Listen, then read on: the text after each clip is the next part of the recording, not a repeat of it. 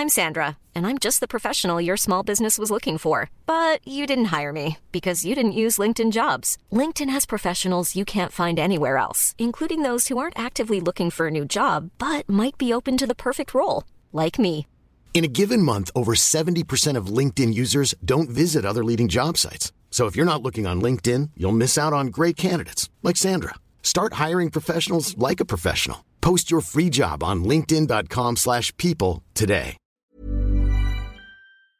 Welcome back to the Lanterne Rouge Cycling Podcast. Apologies, we were a little bit delayed with the live stream recording of this. If you watch on YouTube, which we will be doing for every Tour de France stage, by the way, if you want to get see the action pretty much five, ten minutes straight after, well, not the action, after you've seen the action, come watch this action uh, straight after the stage. The R C P YouTube channel is the place to do so. But this is the Dauphiné Stage six from Nantua to Cré-Valland, one hundred seventy-one kays. Medium mountain stage with the Col des Aravis, which is a bit of a longer climb overall. It does go up to fifteen hundred meters from about seven hundred meters. It's lumpy all day without too much, you know, categorized climbs. Took a long time for the break to form, but the two climbs of note, as I said, the Col des Aravis, seven point five kays, six percent before a twisty, beautiful descent down. And then there's a collection of two climbs, the Notre Dame de Bellecombe and then the Cré-Valland. The first climb's three point five kays, about six percent, but the first, uh, when it actually starts going up, is eleven point five percent for six hundred meters. And the same for the next climb, the last one. First six hundred is fourteen percent, levels off, kicks up a bit a bit again, and the last six hundred is basically flat, two percent uh, gradient. So it's easier than yesterday. It's really not one where yeah. Vingegaard should dance away from everybody on what are three-minute efforts, two-and-a-half-minute efforts on the steep paths. Uh, but it would be, there was a big fight for the break, Benji, uh, which we didn't see because no live coverage. But Well, well, well, well. The big well, fight what? for the breakaway started with the legendary attack of Grondin. Grondin said to himself, I will go in the breakaway today. And then he failed, and then he abandoned the race. So great move. Great move. I love that. I love that. That's dedication. That's Dude, all as if you'd want to do the mountain stage this weekend. You probably just didn't want to do it. Anyway, breakaway did form, a large breakaway, including Nance Peters of Vache-Désert. We've got Castro, freed for Ineos Grenadiers. Ooh la la. Quickstep with Bagioli and Devenin. So that would suggest that Quickstep would not be chasing in the peloton. So that's a very notable part of the breakaway there. Amador in there, Zimmermann, Jorgensen, who crashed a few times two days ago. Trentin, Zengle, Craddock. We've got Burgaudeau, Vercher, and Vuillermoz. So three riders from Total Energy. And they would be the kind of team in the breakaway that would pace when the, the pace kind of wasn't there. Yeah. When there was no cooperation, Vercher would go to the front. Vuillermoz would go to the front, and so forth. And then you also have Guglielmi um, for Arkea. So that's the full breakaway in the peloton. Uno-X and D S M pacing. What's your thoughts on the situation? Uh, when I saw it, I texted you. I was like, breakaway day, Benji. Um, like one hundred percent. And I didn't even think, like, I was literally like, they're going to get given eight minutes, right? When I first saw that composition, yeah. because everyone correct is represented and no one's even close on G C. It's the perfect break. Took a while to form. Jorgensen said it was a big fight for it. And Zimmermann apparently got in there a bit more efficiently. Um, Frailer, and I assume Frailer would have been given free license, but it's Castro who made it. Good to see someone like him in the break. Um, but yeah, Uno-X pacing, I like it. I really do, because it's not like yesterday's stage where it's a nine-minute watts per kilo test. Jonas did do big numbies, unsurprisingly. This finish is different. It's I I don't think even peak Jonas can just dance away from everybody here. And Johannesson came third in the sprint yesterday, or second behind Jala. So they have reason to realistically think they can get a good result here, even if they don't win. I like it from Uno-X. The problem is the break is so big, yeah. for one thing. D S M, though, why they were pacing is a complete mystery. Max Poole had an interview afterwards. They said, why were you pacing? Because Max Poole finished last of the G C group, nearly getting dropped. They're Oscar Olney's not in good shape. No Bardet, no puncher, no one in the break. And he said, oh, we just... We, they just said, we don't need to be scared of anybody. We'll just try something. don't dis- Like, what the fuck is that? Well, what's the point? I don't see the point at all. Anyway, pretty funny response, to be honest. That being said, uh, maybe there's some crazy theory of like, oh, this is an easier stage on paper, so maybe we can try and attack with three kilometers to go from the G C group and gain some time or something like that. But nah, that did not look like realistic in my in my head looking at this stage beforehand. But yeah, the breakaway. was a thing. We said that. Now, this breakaway would arrive at the, the second to last climb with a gap that is actually quite controlled. And mm. I didn't expect it to be this controlled. That's because Uno-X was the team that was doing most of the work, because D S M, I feel like when they started pacing, they were suddenly all of a sudden gone. And I feel like some of them were dropping already and some of them were still there, just not pacing anymore. But the gap was like two minutes and a half, I think, on the second last climb. It went down and went down and went down to one forty on the la- on the second last climb. But there's action happening at the front. And this actually is a scenario that could actually play into the cards of Uno-X there for a second. Because if Uno-X is putting pressure on the breakaway, then people in the breakaway will realize we can't just sit with this dead weight on our back that is not pacing with us. We need to make a difference. And that's why attacks in that group will happen, because the pressure is coming from behind. And as a consequence, the group ahead becomes smaller and less strong on paper. And then all of a sudden, it kind of looks like the peloton has a chance. But who are the riders that were the strongest on that second last climb from the break? Yeah, Total, Total were driving it, but not full gas. And then suddenly Burgaudeau and Castroviejo, sort of in the, in the chaos, just found themselves off the front and yep. both just went, all right, we'll go. And Trentin had just been dropped and he was pacing. Bagioli was chasing full gas with another Total rider in his wheel. He then blew up. And then it was Zimmermann who, uh, I think it's Jorg, is how to say it. Um, Jorg Jorg Zimmermann, he waited, waited, waited, then Brit Snap reached really effectively. And you're right, it's like, oh, it's only a group of three now, but it was very clear that not every rider, especially the isolated ones, were committing in that breakaway in the first place. And now the three riders on the Col des Aravis for the last three Ks, they all start putting in. And the gap doesn't change at all for the last three Ks. Maybe even it goes up a bit, because you've got three strong riders. Burgaudeau, who won a stage in Paris-Nice last year, Vuillermoz won a stage in the Dauphiné last year from Total. Burgaudeau, Zimmermann and Castro pulling a bit more full instead of looking at, oh, Quickstep got two, Bagioli's quick. At this point, they're gone.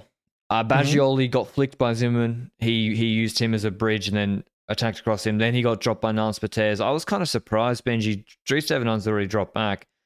That Bagioli just sat in no man's land for the rest of this stage. Um, exactly. Because Alaphilippe was still in the group behind. Like, he can still win the stage. Yeah, and that's the same scenario we see with Amador from E F, but Amador seems to drop and then drop back to the group, and we see near the top of that climb, we're actually in the descent already, yeah. that Amador starts pacing with Carapaz in the wheel, but the gap is at that point one thirty, one forty even. So it's kind of getting more difficult with thirteen K to go for that to happen. And with Quickstep having Bagioli in the middle of nowhere and not pacing in the group behind, while, while Alaphilippe was sitting in the wheel of Carapaz, by the way. So Bagioli could have helped in that group. Devenins seemed to have fully dropped from that yep. point. I didn't see him getting back into actually working on self-evolve, but it seemed like Quickstep had the idea on the breakaway and never tried to adapt to getting something from the peloton afterwards. Maybe it is because they didn't see it viable because the riders were done for. Who knows? That's a possibility, yeah. but I would have liked to at least see them try. But I agree that that was the thing I was looking at. What are the teams going to do of dropped riders in the breakaway once that three-man group formed? But we get towards that descent. We see Jumbo moving to the front and, and Fraile moving to the front in the peloton. And obviously Fraile is not pacing because Castro's up front. So he's trying to make sure that they stick to the front in a safe position. Jumbo's trying to do the same in same old fashion. And we're now going towards that final climb, the the one that basically has two staircases, one stair of like three kilometers, six percent roughly, and then another stair of three kilometers, six percent is my guess. So we get on there and Jumbo's the one pacing in the peloton. And at that point, when I saw Jumbo pacing with Benoit at the front, when I saw Valter already dropping, Van Baarle had already dropped, I was like, Benoit is not setting this up for Vingegaard to take the stage. No, no, because the gap, the damage was done yeah. on the on the Aravis descent in the last three Ks of that climb. They needed to put another thirty seconds into the breakaway if they wanted any chance from the G C group. The the other the guys in front both were descending too well, and then they're not just going to lose two minutes automatically on that climb. And you're right, like Kenny Elissonde attacked for a bit, pacing too hard. And then he pulled off after he take, took the gap down seven seconds, and then Benoit's like, well, yeah, I'm just I'm not going to isolate Jonas sooner than I need to. And U A E were the same. I don't think U A E were pacing to set up Adam Yates to win the stage. Grosjean paced for a bit, didn't really move the gap at all. The three in front with, with yeah. the pressure from behind was still working. So they didn't attack each other on that first staircase at all, from what I could see. Burgaudeau skipped a couple of turns, I think assessing Castro, and, and maybe they didn't really know who Zimmermann was too much, frankly, because like he he wouldn't have raced. He, he's done well in La Guerra yeah, and Apennino. Castro would know who Zimmermann is. He's not unknown. If he follows the sport, he needs to know who Zimmermann is. Dude. Come on, I don't think... You think... Really? Are cyclists, do cyclists yeah. care about the sport itself, or only about their own path in it? No, there would be some who would know it. Or is Zimmermann a top one hundred rider? No, but I feel like that Tour de l'Ain, for example, that he won. Oh, Tour de l'Ain to that twenty twenty. Of course, the directors should know. I don't think they would know, really. Okay. Tour de l'Ain twenty twenty-one stage. Don't, don't judge, okay? Uh, no, anyway. I love it. I love it, but I'm just saying maybe maybe Castroviejo didn't watch the replay, or, or Burgaudeau. he he would have been there, Burgaudeau. It's French race. But yeah, they get to then the last staircase. They're one hundred percent winning this stage. So what games are they going to play? And there wasn't... They're pulling through a little bit. Everyone has a pain face on, and Zimmermann just attacks at the, at the start of the steep ramp yeah. pretty hard, and he's the bigger of the three.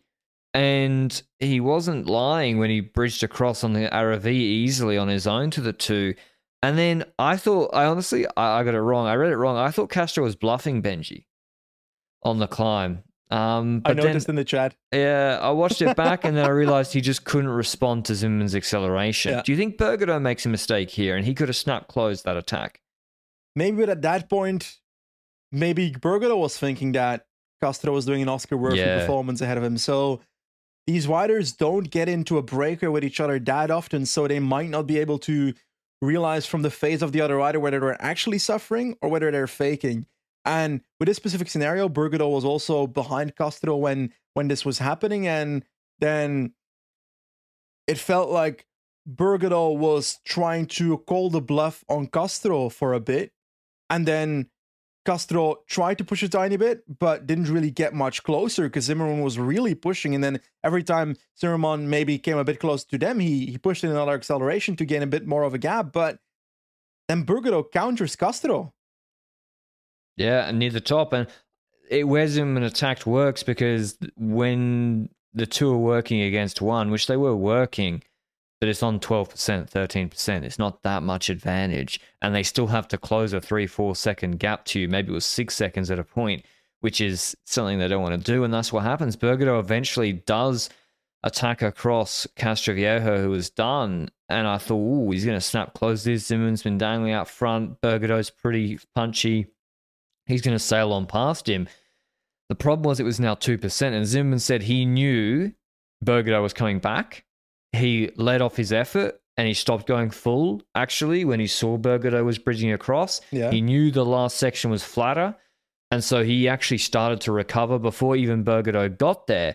But Burgaudeau gets across to him, and I counted nineteen seconds later, he opens his sprint with two hundred fifty yeah. meters to go. So Burgaudeau, if he wanted any chance to win the stage, especially as Zimmermann's a bigger rider, and he's won... That was a Tour de l'Ain. That stage was actually a small group sprint, which he won of six or five riders. Burgaudeau needed to wait for longer, wait in the wheel of Zimmermann and recover and maybe go with one fifty. But he didn't. Zimmermann gets back to his wheel and wins the stage easily. Intermarché's first World Tour win of the year, actually. They opened the season very strong in February and March, had a bit of a dry spell in April, only one one win, which was a two point one stage win. And then uh, May wasn't too crash hot either, but this is their best results of the year. Zimmermann winning after maybe some decent classics. Oh, no, their classics wasn't that good. Ahead of Burgaudeau, Castroviejo third. Uh, in Yeah, let's talk about them before the G C group. Benji Zimmermann, he's on the Tour de France long list, twenty-five years mm-hmm. old. I think I called him for some Giro stages or a Vuelta stage or something like two years ago. Yeah. He's, his results are pretty solid this year, like in Is one-day he- races. Is he what Jorgensen was before Jorgens, Jorgensen was before Jorgensen became a G C rider as well? As in that rider that had the punch at the end of races, but mainly went into breakaways And he might be that rider that goes in breakaways in the Tour de France, gets podiums on stages in the same way that Jorgensen last year did. I kind of feel like that is the role that Zimmermann will play in that race. By the way, did we mention that this man was the German leader for the World Championships in Wollongong? Didn't they pace for him and then he crashed? Yeah, really? Yeah. Oh, that's no good. Um, I didn't remember that. Yeah. uh, I think he's got a bit of better sprint than Jorgensen, but he will, yeah, he obviously won't go for G C. So, yeah, and he'll get complete freedom to go for breakaways like Menkes. If he goes to the Tour, he doesn't have a team around him. Uh, and his results, yeah, this year in some of the smaller one-day races, top ten in La Guelia and Fourn-Drôme, which is a hard race, and Jaén Paraíso Interior, the new Spanish Strada Bianca, seventh in Eschborn, which is half decent race. And now, yeah, he, he wins this stage. It's a nice result for him. And Burgaudeau also, um, oh, he'll be disappointed, Burgaudeau, I think, because they had numbers in the break. It all looked good for them. I think he yeah. thought he was going to win, actually. And the way he played it wasn't that bad. Uh, I think he just opened his sprint too early. In the G C group, uh, Vingegaard attacked because he said in the interview afterwards that Johannesson had attacked, but we didn't see that on camera, and he just responded to it. He put everyone on a little bit of a gap except O'Connor in the wheel, and then it all came back together, and Ciccone won the sprint for fourth, no bonies. Group of seventeen guys. Um, Carlos Rodriguez actually lost thirteen seconds. He's injured, or I don't know what's wrong with him. He, he crashed. He's got bandages on him. Lander and Lenny Martinez lost fourteen seconds, and Godou lost uh, twenty-five seconds on that finish. So, not a great day for F D J. Didn't get anyone in the breakaway, which is pointless because when it really comes down to it, when it's time to help, we I think we mentioned this yesterday about defensive yep. satellites. Exactly. When it comes down to time to help, oh, don't go on the breakaway. I might need you to help if David drops. When Godou drops, Kevin Genietz will not be able to help him from the G C group. It will have been too hard. Yep. Godou will be going quicker even if he's in bad shape. Same with Lenny Martinez. The only way he could help him is if he was in the breakaway, got dropped, waited, and then paced for him after recovering a little bit. Or he could just go for the stage win. Now, I don't know. I, we There's no footage of the start of the stage, so maybe they did try and get in the breakaway, but I don't think so. Um, and so, yeah, um, riders should get more, teams should get more riders in the breakaway, I think, uh, instead of, you know, keep keep guys around the G C guy. Well, okay, keep a few around, but... Yep. He doesn't need seven. Um, anything else from this stage, Benji? Not really. Nothing else happened, to be fair, in this stage. So no. that was kind of it. Well, after the stage, I switched to Z L M Tour and I was like, ooh, this is going to be a good sprint. Can't wait. Kooij versus Welford versus Mark fucking Cavendish. Because he had a three-man train, eh? Gleb Syriza, Kees Bol, Mark Cavendish in the wheel. And three seconds later, he had a mechanical. So... Then it yeah, was just a sprint that Mareschko won. So that's the end. Yeah, Mareschko, uh, Alpecin beating Kooij. Kooij needs a real last lead out, I think. I'd like to see yep. Kooij. I think if Kooij had a big... Uh, I mean, you can't put... Affini just did the Giro, Laporte's winning two stages of the Dauphiné, but I think, uh, yeah, Kooij is... No disrespect to the guys he's with. Let me have a look. Because, like, Tosh Van der Sande is fine. Um, let me have a look who is there for Jumbo Visma. Yeah, Tosh Van der Sande and Rosen and uh, Tim Tim Van Dijk. Like they're fine, but they're not they're not Affini, they're not Van Poppel, they're not they're not that. Um, I don't know what happened to Welsford. Uh, I think bad positioning. I didn't see him at all in the last kilometer. So okay. I'm gonna guess he had either something happen or a, a bad position because he wasn't in the sprint. Uh, otherwise, there's a Swiss race, the uh, Grosser Prize, big prize of the Aargau Cantons, and quite a hard, hilly one-day race uh, around Lagern uh, with the Rotberg climb, which is also done in two staircases. Anyway, uh, that was one. I didn't watch it. It wasn't on G C N plus. Thibaut Naes won ahead of Mark Hirschi and Bilbao and Marco Haller in a small group sprint. That kid packed some serious punch. Like, his sprint is really good. He won an uphill sprint in Tour of Norway. He was second in uh, the uphill finish at Hungary. At Romandy, he was second on the first stage behind Ethan Werner, Werner and ahead of Menten, who are actual, you know, considered sprinters. So he's very, very punchy. And, uh, yeah, Should he be in Belgium's World Championships team? Anyway, so nice results still. I know he or she's not maybe what he was in twenty twenty, but he's still in decent shape, and Harla's yeah. fast too. So, yeah. Yeah, but I feel like I did not expect from that list Haller to be in that list. As in, neither. Yes, Nays overperforms, but Haller to be in that list, I'm like, ooh la la, that's a, a good performance. Because, yeah, the climbs in that race are seven kilometers, three point seven percent. When you look at that, it's kind of understandable, but the riders that are with him in that group are punchy riders. As simple as that. Yeah. That being said, we have not discussed tomorrow's stage. Tomorrow's stage of the Critérium du Dauphiné is a mountain stage, right? For the Savato Quadrifer? It's a real mountain stage, a hard one. Actually, one hundred fifty kays, two H C climbs, one Category one climb. Kind of a better finish for Vingegaard than he might see from any of the high mountain stages in the Tour de France, apart from Col de l'Oise, because it's actually a genuine finish. And yeah, it starts from two hundred sixty meters and goes up to two thousand six hundred, so a lot of elevation gain. The Col de la Madeleine's the first, going up to two thousand meters, twenty-five kays at six percent, and there's some steep kays in the last, the last three kays for the last little bit is averages eight point five percent. That's nearly at two thousand. That's quite difficult. Descent, then from La Chambre in the valley for a little bit, ten, fifteen kays, then they do two climbs. Uh, the Col de la Confrérie, which is twelve kays, six point five percent, and then there's another little punch up to the Col de Molard, which, I mean, that's a soft H C climb if I've ever seen one. It's only eighteen kays, five point seven percent. Then a short descent, not much recovery, false slight uphill, and then the last ramp of the Col de la Croix de Fer is really hard, actually. It's like seven kilometers, six and a half kilometers at eight and a half percent, eight percent. So up to two thousand, over two thousand meters. So, um, it's there might not be big gaps because I don't really see when I see this stage, who on Jumbo Visma can pace that hard. You know what I mean? Like, and then other other teams. If you're the director of another team, are you gonna are you gonna light this stage up, chase the break? So you Vingegaard to absolutely torch you? Yef might looking at yesterday, but that yeah. being said, on paper, Jumbo Visma wins the stage with Vingegaard if the stage goes to the peloton. If I'm any other team, I would start thinking about breakaway. Yeah. Because Jumbo is the team that has such a favoritism on the stage that they should be doing all the controlling here. Because they're also in the yellow jersey. They have the favorite of the stage. No other team should help them in the peloton. Just go in the breakaway. I mean, you got like Chris Harper, right? Mm-hmm. He's on three twenty-eight. He's not going to get a good G C result here. Why isn't he on ten minutes? Because it, like it's because then Jumbo will chase you harder. Um, otherwise, James Shaw, did he do a good T T? The problem is the flat start as well. The flat start really doesn't suggest.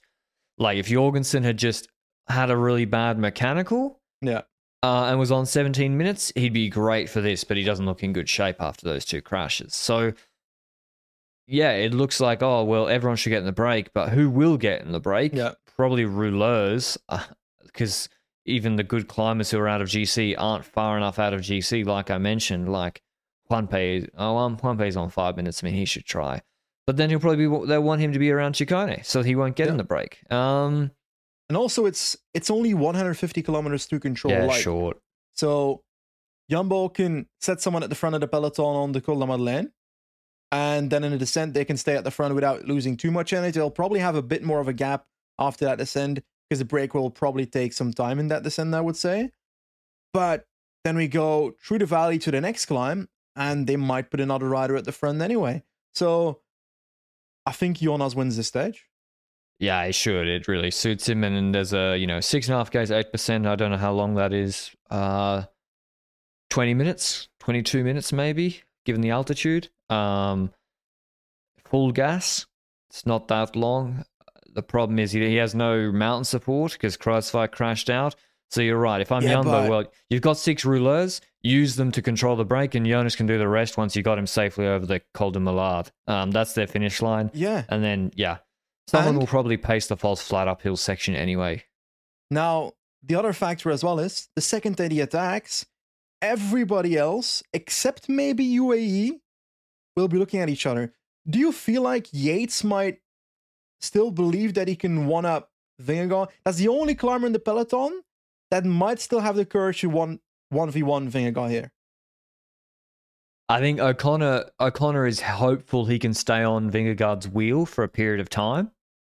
I don't mm-hmm. think he's I don't think he's stupid enough to just attack him at the base of the last climb. I think yeah. you know that's not a Carapaz proved that's not a very good idea, and his team's not so good for setting up anything. You're right. U A E they have Micah, they have Bjerg who can pace shallow gradients. He actually kept the Young Riders jersey by two seconds today, riding full gas to the line.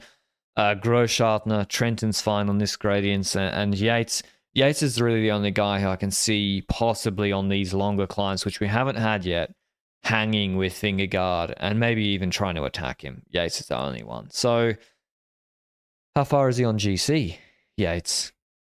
He's not decades behind, but the time trial wasn't amazing one twenty-six. Either. He blew in the end of the time trial, if I recall correctly. So, yeah, one twenty-six, mm. that means that... Tomorrow wouldn't be the day I try. And also, the factor is also that at that point, if you're one twenty-six behind, you're fighting for the podium, eh? Well, I think the Sunday stage is a little bit more interesting. It's a, it's a lot more yeah. complicated for Jumbo Visma to control because you look at the Col du Granier there, fifty, you can basically have Jonas completely on his own, fifty-five kilometers from the finish, about a third of the way up Col du Granier. And then you can... I don't know where Micah is on G C. Uh, not too, he's not decades behind either. He's on three oh six. Then you can actually try something a little bit different on that stage tomorrow. I don't see it. Uh, but yeah, hopefully it's a, a good stage and we maybe get a crazy watts per kilo performance from Jonas Vingegaard. Yep. Maybe he just rides it in. But yeah, he'll be the predicted favourite to to win it. Um, that's all I think, Benji. Yep, that's all. My legs hurt so much. I like did downhill running two days ago. Yeah. I'm trying to practice because, you know, if you don't practice, you have to practice it. And yeah. I was like three Ks, twenty-five percent downhill. And I did it fine. And then I, two days later, I worked out my legs are on fire. I need one of those, you know, those mass- self-massage guns. I know it's yeah. sure if, they're, if they actually work or not. I mean, they can get a free plug if they. But yeah, my legs are absolutely fried. Anyway. Maybe they'll recover in time for me to challenge Jonas tomorrow. He's hoping. We'll see you with a recap of that tomorrow. Ciao. Mom deserves the best, and there's no better place to shop for Mother's Day than Whole Foods Market. They're your destination for unbeatable savings, from premium gifts to show-stopping flowers and irresistible desserts. Start by saving thirty-three percent with Prime on all body care and candles. Then get a fifteen-stem bunch of tulips for just nine ninety-nine each with Prime. Round out Mom's menu with festive rosé, irresistible berry chantilly cake, and more special treats. Come celebrate Mother's Day at Whole Foods Market.